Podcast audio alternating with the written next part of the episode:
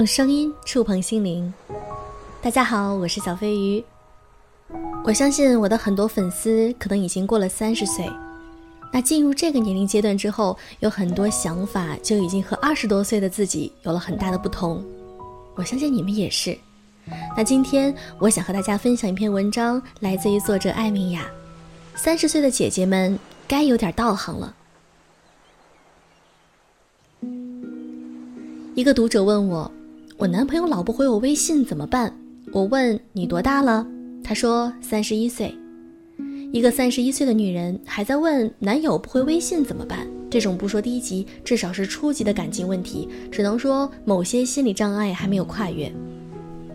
不回微信带来的那些恐惧、不安、被抛弃感、不安全感，是一个女人自己从过往岁月里带来的。所以，这就是为什么我认为越是年轻的女孩子越多需要谈一点恋爱，因为你每谈一次，就需要去深刻认知自己的性格和灵魂里的某些碎片，然后你把这个碎片拾起来，好好研究，发现自己的某些缺陷，在随后的岁月里，用学习、练习和照顾自己去修补它，这样你就到了三十岁就能升级了。二十五岁之前的女人谈恋爱问几个傻问题是很正常的。但是到了三十一岁还在问这种问题，只能说明这些年的恋爱，女人的目光全部在男人身上，而忘了去自我提升。你没有顺利的成为一个合格的熟女姐姐，你不具备熟女姐姐的恋爱技能和道行。熟女姐姐不 care 这些事情。我身边几乎不再有朋友问这种问题。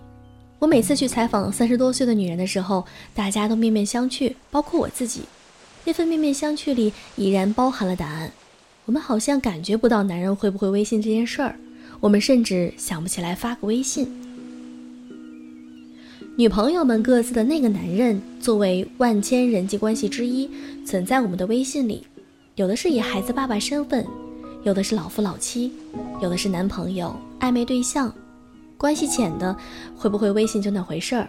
能够把他作为一个丈夫、伴侣占据这个位子上的。基本会确认他是一个能在重大事件发生的时候一定能找得到的人，而所谓的不回微信是些什么微信呢？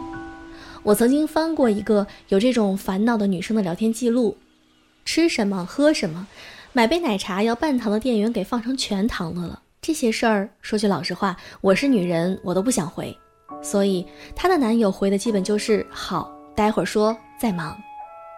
有些聊天花枝香粉之类的事情，真的只是和小姐妹们群里乐呵乐呵就可以了。如果没办法理解男人为什么忙的时候就不回微信的女人，只能说明一个问题，那就是这个女人自己从来没有忙过。那种从早上起来就想着今天要见谁，二十分钟后有个会，吃完饭了下午赶紧还有另外一拨人。这时候，谁给我发个什么发夹在哪里之类的事情，每个字我都认识，但是我也真的装不进脑子里去。我不是在说回不回微信这件事情本身，而是作为一个情感作家，我能够从这件事上看到女人得怎样去长大。首先，对男的定位很重要，回不回微信，打电话几次要接，这种表象上面的爱情故事，二十岁矫情矫情就完了。三十岁以后，你要盯准的是一个男人，他本质是不是一个能负责、能与你聊天、能满足自身核心需求的人。我曾经问一个在婚姻里稳如泰山的女孩：“你的老公是爱上的还是选的？”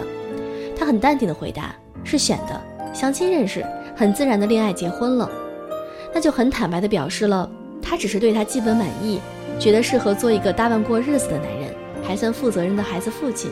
偶尔有些鸡毛蒜皮的家长里短，但是不影响他要搭建在婚姻这个大结构。其他时间，他在美容院里和我们聊天，在微信群里和我们探讨 LV 新款的包包买哪个比较好。过节的时候，直截了当说叫老公买上上万元的手表。他不在他选择的那个男人那里寻找什么细致入微、花开雨露的爱意。这样的女人是踏实却稳固的普通人，是我喜欢的类型。第二，认清自己更重要。还有是因为中国女孩子大多数都是死活不肯开始一段关系，一旦开始就特别害怕失去。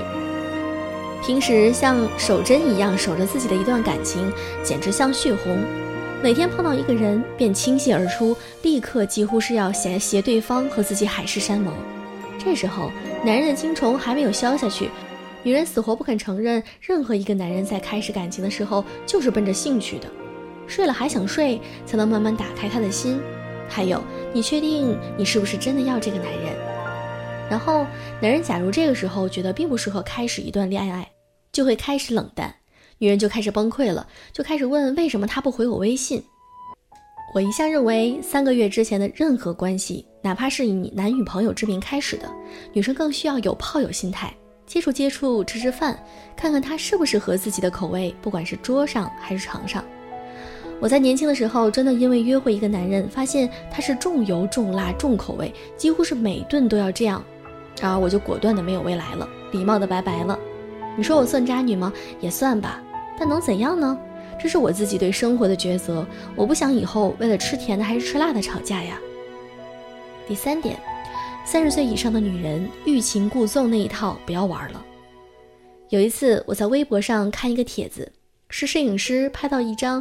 金雕抓了一只小野猪上天，我把这个图片给我们群里的一个浪姐看了，她笑到头掉，说：“这像不像我们当中某个女朋友撩男人的感觉？”三十岁的姐姐们不适合搞什么欲擒故纵，你喜欢什么就直接生擒。有一次别人问我要不要向男生表白，以及怎样应对追求者，我的回答是我几乎没有什么追求者。也有男性朋友说过，我确实是没有什么胆量追我，所以我的伴侣呢，基本上都是我自己找来的。我非常明确自己的需求，我就会直接问这个人要不要试试。所以有的时候试试就试试了，不行就算了。三十岁之后，什么也比不上自己的时间重要了。